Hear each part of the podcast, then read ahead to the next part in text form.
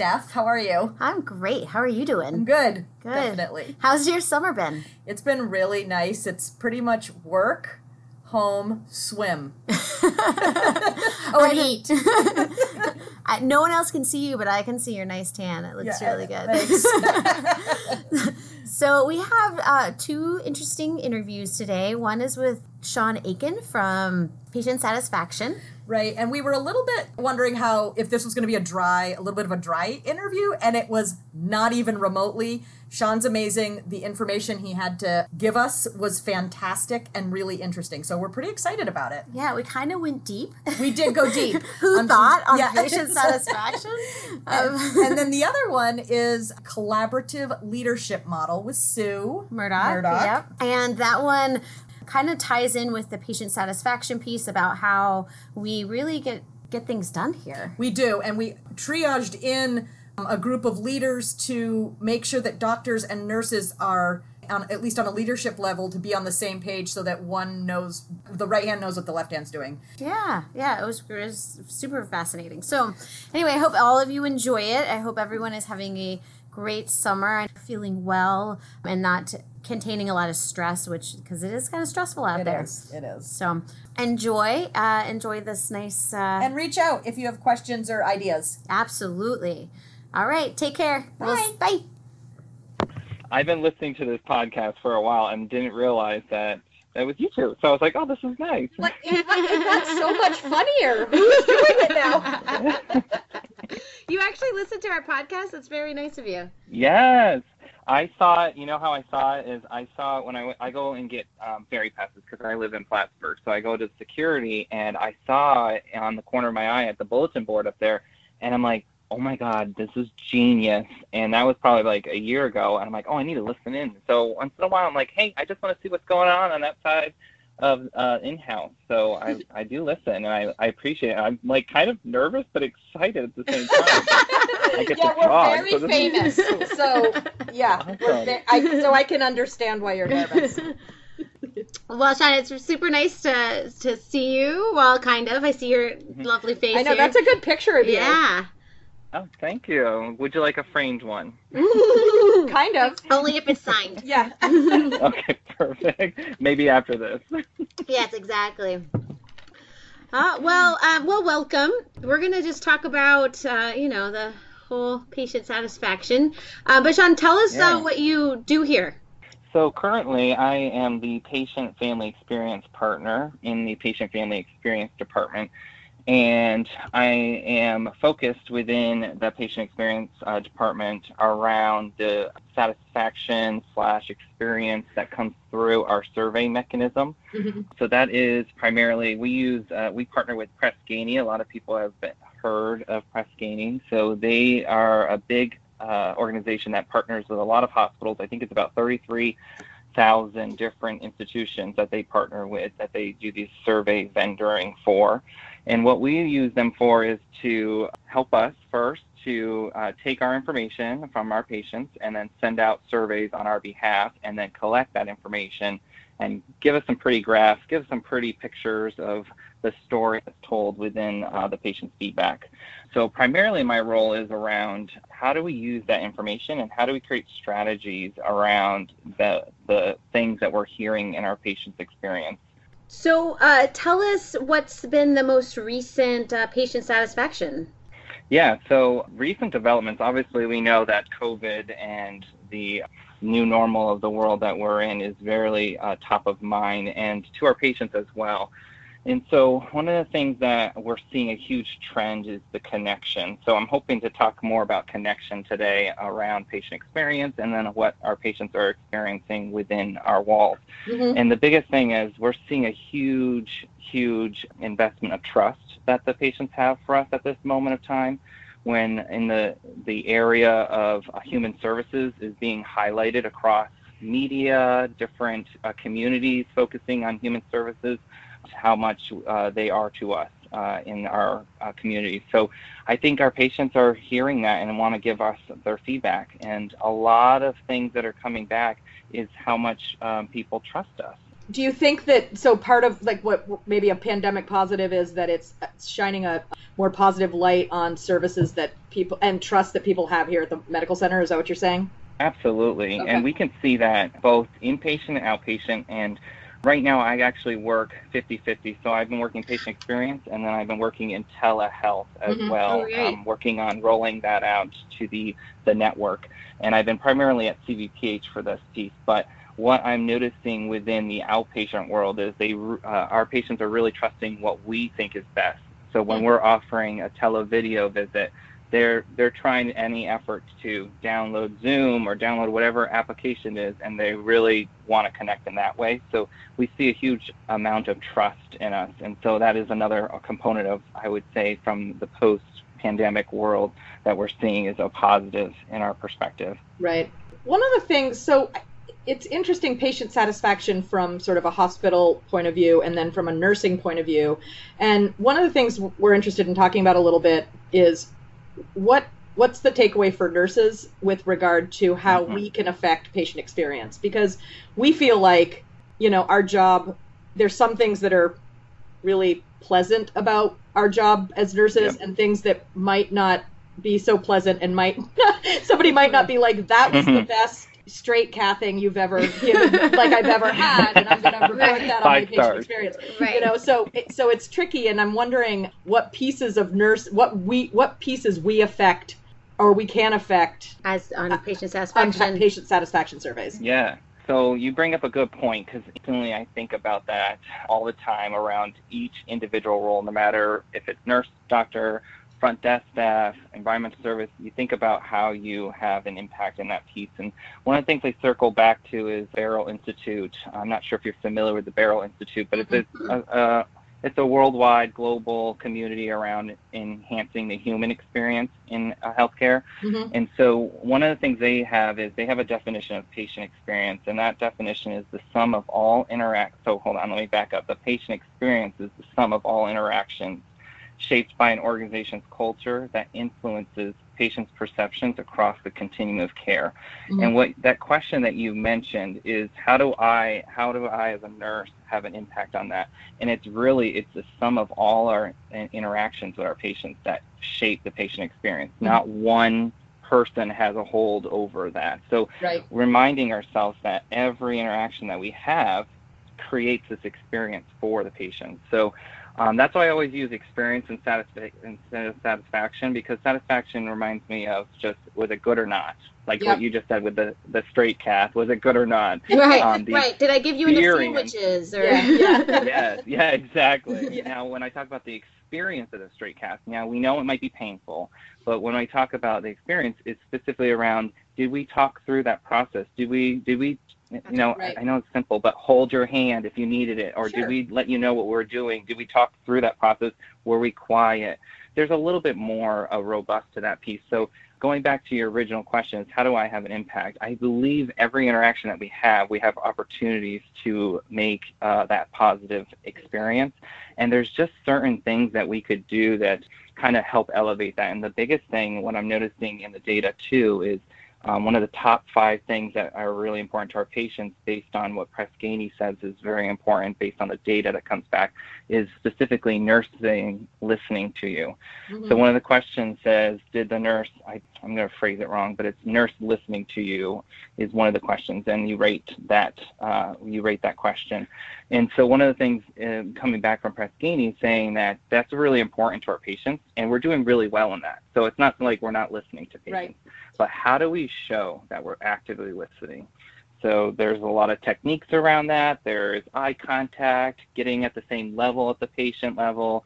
There's a lot of things that we can control in that mm-hmm. perspective. We can't Sure. control sometimes what the patient's health is going to do, positive or negative, but what we can control is how we show up and how we interact with our patients. sure And yes, I know we have good days and bad days, and we have a lot of crazy stuff that goes on. But I always try to remind people of just remember how do you want to show up? Like Yep. imagine yourself in that bed. I picture the experience, you know, you know those mosaic pictures where it's all little different squares and it makes the portrait of one person. hmm Do you sort of know that's sort Yeah. of what the experience is like. It's a mosaic of every little interaction that creates Yep. this portrait of a Yeah. person, right? And it it's all of those together that makes it a whole for the person. Absolutely. Yeah. Yep. Send that to marketing because we need that. yeah, It's not a bad That's idea, Great right? idea. Thanks. Yeah. Yeah. Yep. Pictures of I all. charge all- separately. Nursing and marketing is a separate fee. Yeah. Perfect. She actually did that as another her first job. Yeah, that's true. When you look Mhm. at those numbers, say we weren't doing a good job, are you going back and saying, "Hey, how specifically are are we doing a good job?" You know, I think when we were thinking of about it in nursing is how do I make it better and I guess what are the what would you say you come back with those scores and you're like, "Okay, this is what we can do to improve this." Yeah, so there's a couple things. So scoring is one way, just like how when you lose weight, weighing yourself on a scale is one way of uh, measuring how successful you are at that point. So one of the things with patient experience scores, um, that is just one way of measuring. The comments that come through, the free text comments, things that we hear from patient advocacy, all that stuff blends into the story of what the patients are telling us. And one of the things that we can do since we partner with Press Ganey is we can compare our scores to other hospitals, specifically like academic medical centers. So one of the things I typically do is I show the data and I show how do we compare to, there's a group out there called the Council of Teaching Hospitals. Um, I always compare ourselves to that so it kind of helps us understand how well we're performing against people that are kind of like us, like other organizations like Right. us. So that is one way of showing the data. Now, when you ask the question about what do you do if we're not performing well, uh, obviously that's where we think about that's where we think about what do you think causes this component. For example, quietness of the hospital is a really big topic. It's really important to me. I know that I can't control it solely, but my mission is to get everyone to understand how it's really important. Quietness is healing.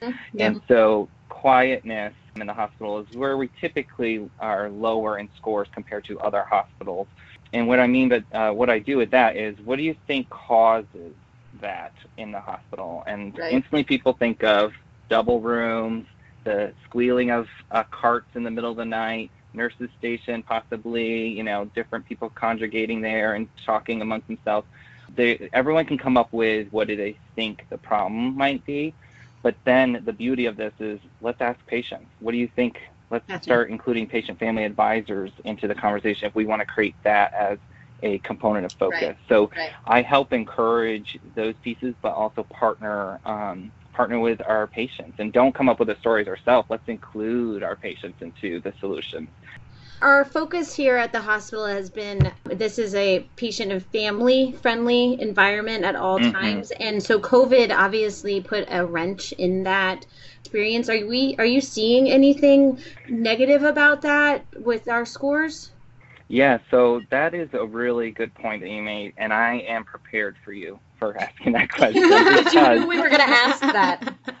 I just knew it, and I feel like we're staging this maybe, but it, we're not staging it. But No. um, one of the things we definitely see, so there's a component on the survey that shows patient family visitor policy, and it asks questions around: Did we honor? Did the staff honor your uh, acknowledge your visitor, or did uh, the hospital allow more visitors for you? And we are performing, un, we're underperforming in that area, obviously, because of you know COVID-19 and the restrictions on our welcome policy. But what I do notice is that in the avenues of the free text comments that come back on the surveys, patients are understanding this. Now, I just want to read a couple of them if you don't mind. These No, are just please, patient yeah, discharge ones. They're a little bit, not really that long, but it's a couple sentences. So these are right from our survey. So this was a discharge on 527 of 20, so really relevant. The response says, I would like to say that even though my family could not be with me because of COVID 19, I feel all whom took care of me knew that I and knew that and were very kind. I wish I could remember all their names. Thank you does not seem enough, but I appreciate their kindness along with their excellent care. Hmm. And another one that was said is uh, double check, yeah, right here. Night nurse was perfect example of what a great nurse should be. Very professional yet kind. Saw things that need to be done without asking. My family wasn't present. I understand completely, but having the nursing staff there was very important to me. So it's it just goes to show that people understand and trust what we're doing, and it is impacting how they're healing during this process.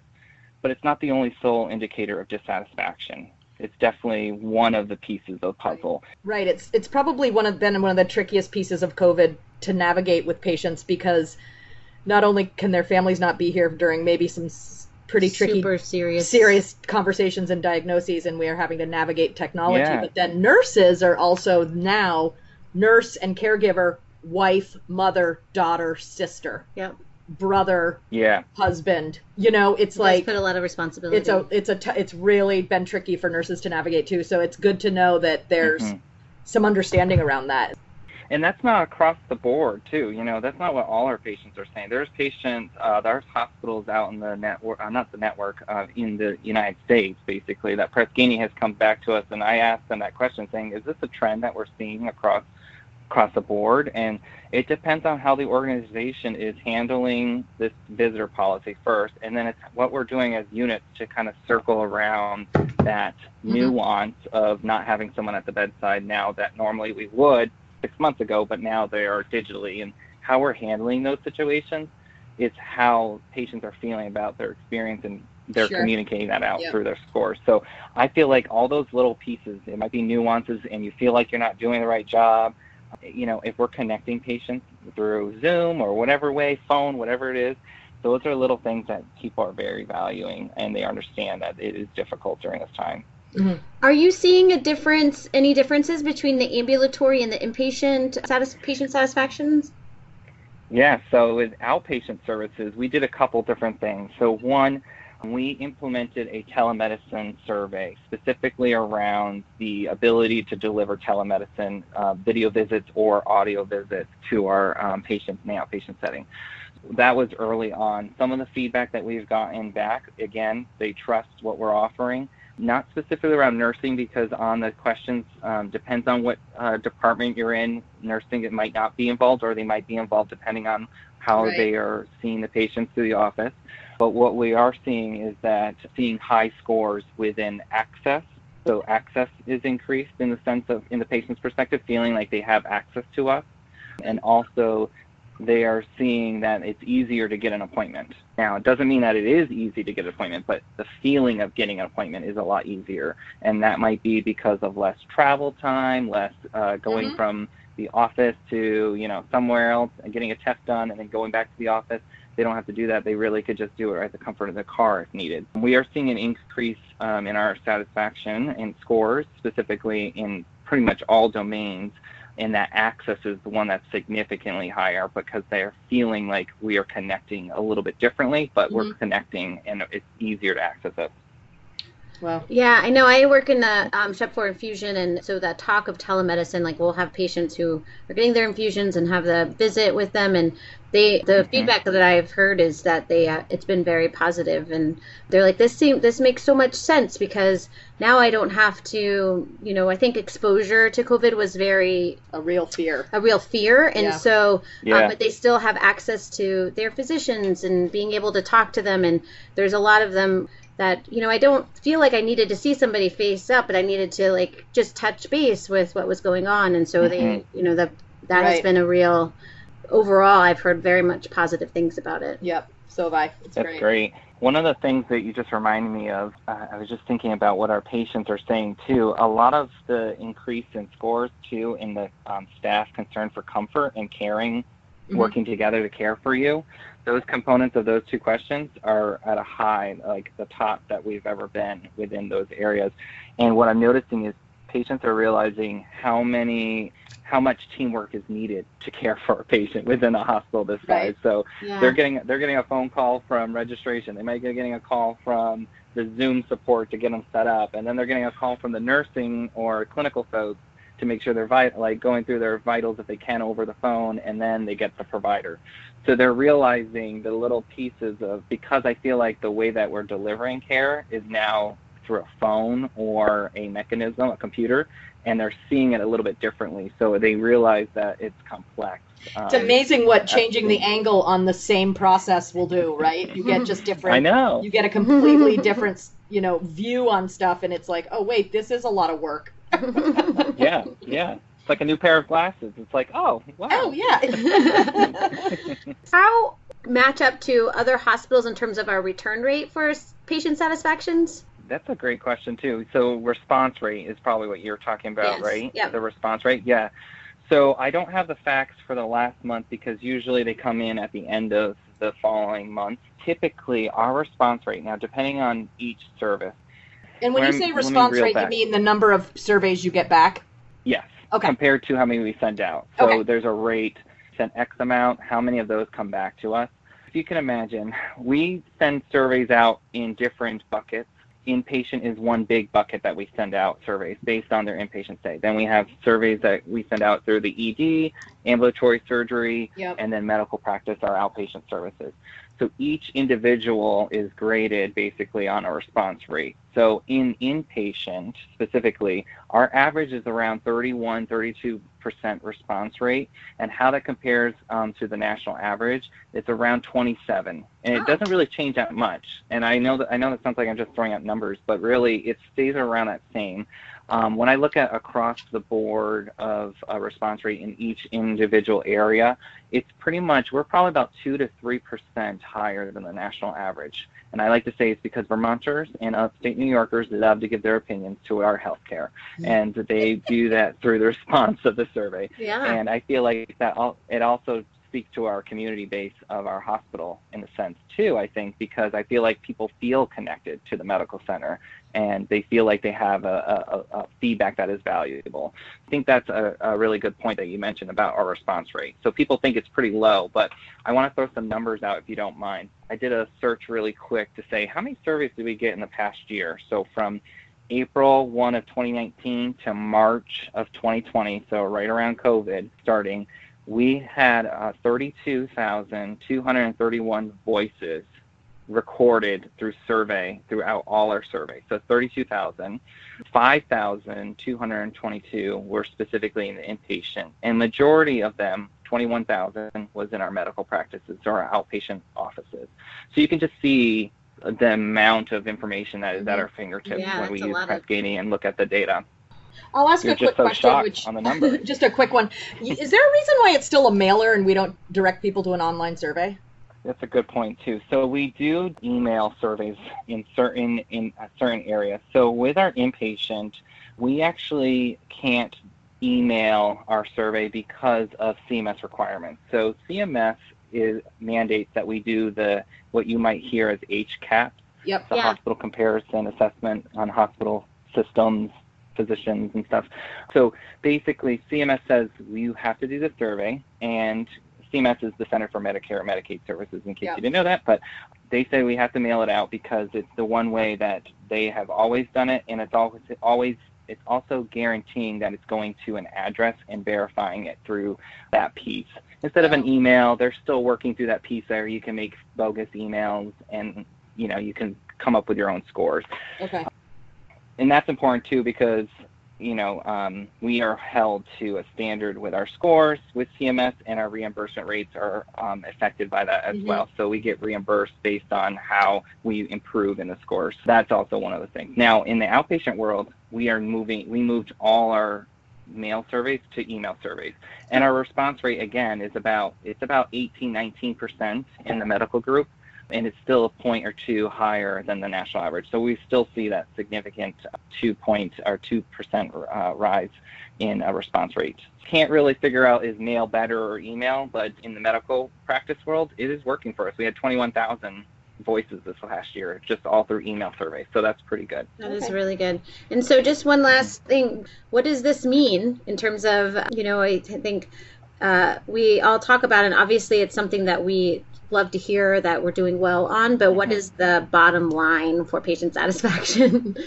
I think the biggest thing I think a lot of people I show off these scores in the last couple months because we're seeing a rise in our scores in the sense of communication with nurses or responsiveness of hospital staff. And what I think is the story behind it, what it means is I don't know what we're doing, but we're doing something right and we're also doing something that connecting our patients to us in a little bit different. Now, is that because we all understand that we're going through something together? Mhm. But it brings me back to what I was first talking about is connection. We are all connected, no matter what. We're all connected to each other. And then when we talk about patients to caregivers, we are solely connected because they're relying on us to take care of them while they're staying with us.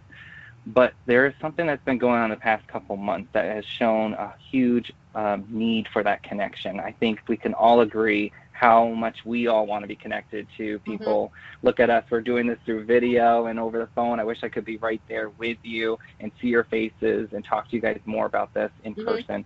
And that connection is so important. Mm-hmm. And I don't, I just want to promote the idea of a, just remembering that piece during the, you know, after, after these next couple months when we learn the new normal of what that looks like. Remember that connection is so powerful and that empathy is so, so powerful. And that's really what our patients want. They don't really want, you know, fancy meals, fancy this. It's like they just want to be cared for and they want to feel safe. And one of the ways that they feel safe is that they know that they are trusting us. I know when I'm working on Step 4 infusion, we've had patients come in and um, I, they've said, I haven't, I, this is the first time I've been out of my house in three months. Mm-hmm. And you're the mm-hmm. first person that I am seeing face to face that wasn't yeah. my spouse. or And so I think feeling that, right, what you were saying about feeling comfortable comfort and then also that connection with with a human face has probably made is, is super important that's and, a really good point steph. It's mm-hmm. true yeah. And so yeah. and i think there's been probably a lot of people that have faced that and so when they are coming in there's there's thinking i'm trusting you and also then getting that connection again.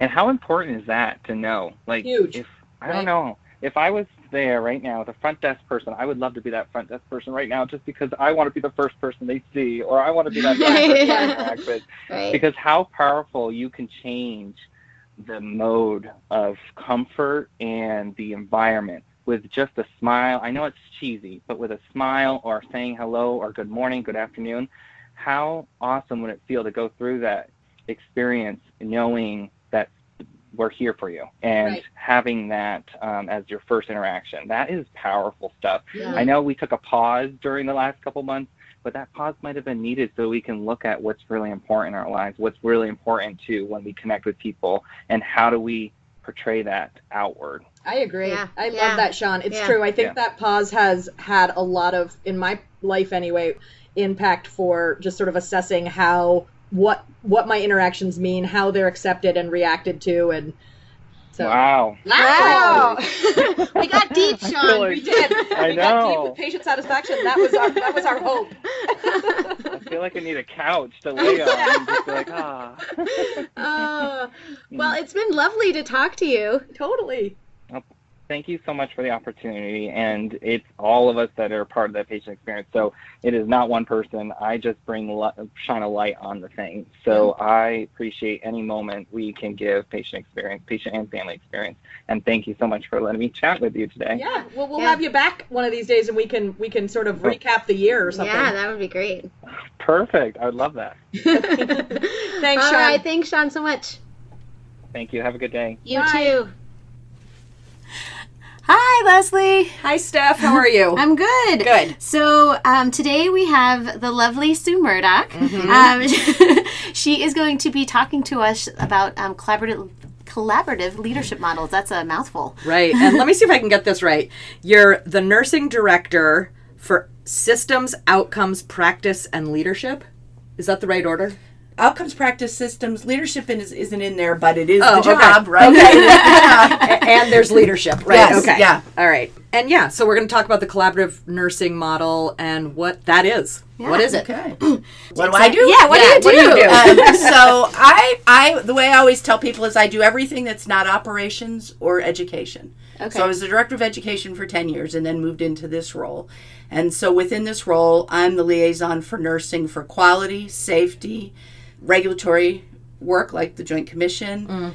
I oversee the magnet program. Travis works with me. So okay, um, yeah, yeah. Um, evidence-based practice and research are mine. Clinical value analysis is mine, and I'm the liaison to the pharmacy and lab and I'm probably forgetting something really important. So kind well, of a I'm, minor, a minor position. Just, yeah. I, have, I, have, nothing to do, and yeah, and, and I'm going to put a plug in for the Felis scholarships oh, because oh, yes, that right. is something that I know you from, and um, I think this is a great opportunity for nurses. Yeah, and right. actually, we're in the the applications are out there, so if you're interested in Felis, we would love to have you. Awesome. Right. So, in terms of the collaborative leadership model, what is that exactly? So it's interesting. It's it's not something that's well known, and it's something that our senior leaders, um, we call them our sponsor team, Isabel Desjardins, uh, Jennifer Houlihan when she was here as the VP for quality, and Kate started, mm-hmm. and they started really modeling the behavior, which is the three of them began to approach their work as a team as opposed to Isabel over here and Kate over here and Jennifer over here. They worked together so that when change happened or when they had to address something, they did it all, you know, in one voice. That's and, amazing. Yeah, kind of said, well, where else could we do this? And so if you look at unit level management, obviously the unit manager has 24 hour accountability for their unit and what goes on in their unit. Absolutely. But it's a it's a collaborative practice at that level. Sure. And so the idea of having a team of a nurse leader, a physician provider, a quality consultant working to improve the quality of care, to improve the work environment, to think strategically about where that unit could go, what kinds of things it could do. That's kind of what collaborative leadership is about. Okay. And it makes sense because it's there's nothing about what we do that is one dimensional. Absolutely. And that gives us a multi dimensional and multifactorial view on how on, on the situation mm-hmm. or and allows for you know how we always like well we're doing it but do the doctors know right, well, right. this is the way of saying yeah actually there is a way the doctors are going to know because dr x who's assigned to this unit is accountable for that communication piece. Right. Or for making sure that when and the best example i can give you is pressure injuries. When we're all focused on pressure injuries that the house staff get the message that they need to be focused on pressure injuries. And so when we're we're pushing, you know, we really need you to turn this patient over with us and look, we want you to see what's going on there. They're getting in their head, "Oh yeah, this is something that's really important and people are looking at." And granted, you would think we could just say those things, right. but sometimes you need a bigger picture. Right. And that other provide that physician provider does that. The other thing is the quality piece, which is something other areas have always had quality, but nursing has never really had quality pulled in this closely. Every unit has their own quality consultant, and a quality consultant, a lot of them are nurses, but not all of them are, has training in methodologies that help with identifying and solving problems is the best way to think about it. So they're the way we know how to do a procedure like inserting a Foley catheter, they know how to do the procedure to identify a problem figure out an answer, implement it, and evaluate whether it works. So you just said that each unit has a quality partner. Consult- cons- oh, that's yeah. interesting. So I don't think we knew that. So there's to each unit in the hospital, there's somebody that to each CLM team. Gotcha. So they okay. didn't used to have them. Oh, okay, okay. Um, and so the CLM process, that's one of the I think the biggest wins for us is that access to that person. Sure. Mm-hmm. So when they're sitting around saying, "I wonder what our what we it looks like how we're doing on problem X. The quality consultant can say, well, let me help you get that data. Yep. Sure. And let's figure out what other data might be relevant and let's bring that forward and all start looking at it. They might contact patient safety to get a specific report of fall data that's relevant to that unit. Sure. Or get an Epic report built that looks at something that's relevant to that unit's performance. And then the CLM team has that data not only to, sh- to make decisions or look for resources or address problems, but to share with staff as a performance metric. Look how well we're doing right yep. here. And so it's the nursing manager, the physician. Mm-hmm kind of assigned to that mm-hmm. um, group, and then the quality. And how often are they meeting? The, it depends. Every unit is a little different. Some are meeting weekly, some meet every other week and then yeah. their directors will join them the nursing directors join them okay. like once a month just to kind of figure out what's going on and then we have what we call the sponsorship team which is now isabel peg and patrick bender who's the new vp for yeah. interim vp for quality and then we have what we call the director team and that's me jason miner who's the director who leads quality and gil allen who's the associate cmo for quality for the medical group and then uh, we have wes mcmillan who's okay. the director for pharmacy. So we oh, bring, sure. okay. you know, because on some units that would be a great partner to have your pharmacist. Like I think oncology, oncology. yeah, absolutely, or infusion, right. all of it. Yeah, um, I think though, you know, we have to think more broadly about that kind of work, and we've done that in uh, our, our we call them our quadrangle team, and we meet every other week or so. And our job is to guide and support the um, CLM teams at the unit level and tie things together. So if we're on unit X and we hear about this great project they're doing, as we're going to the other units, we can say, hey, go talk to unit X. They figured that out. Gotcha. It's really comforting as a bedside nurse to know that there's all this support that's happening above us, and you guys are on those details. Sort of get elucidated on it because that's that's helpful. Yeah, I mean, yeah. who knew? And, yeah, you know, it's, and it's it's pretty new, and we're still, you know, we kind of are crossing the bridge, uh, building the bridge as we cross it, and so we're kind of figuring out what's the best way to do this. Um, we're looking at bringing some groups together more actively in the future, where there might be, you know, an opportunity to learn, you know, once a quarter or twice a year, f- to have the groups come together and say, here's what we're working on. Yeah. And do you find that other hospitals are doing this, or is this something unique to UVM? it's not unique to UVM, but it's not well. It's not something you can go into the literature and find a lot written about. Okay. So it we are on the kind of the cusp of that this- kind of work. Yeah. Oh, Um, that's really which exciting. is nice for us because we're usually doing things 10 years after everybody else. So it's kind of nice that we're, you know, this is one of those ones where we're way out in front. Yeah. That's And great. does it also so it, it does it also incorporate outpatient at all, or is this mostly an inpatient? Right now it's inpatient. Yep. And I think that that's a great piece of that. And the place we may get that tie in is the provider. Yep. So if the provider is seeing patients in clinic as well as the CLM leader, he, he or she may see that opportunity to join things together. Sure. And it all, in my mind, it all ties back into NPG. So when I think about CLM, I think about that opportunity to work closely with unit based councils. Yeah. And it should be kind of a, a back and forth of the CLM team is reviewing data. That's part of their work is to review data relevant to the unit. And so rather than wait for a bad thing to happen, they're looking at the data to look for trends to be able to go to the unit based council and say, hey, look at this data. Could you guys take a look at this for, and and come back and think what we could do differently, Sure. or do we need to do anything differently? Sure, and also I think sometimes it's the bedside nurses that are fi- are looking at and seeing problems, and they now have that resource. Say, hey, we're seeing this. Are you seeing it in the data? Yeah. Right, Yeah. right. Or, you know, we're running into this barrier.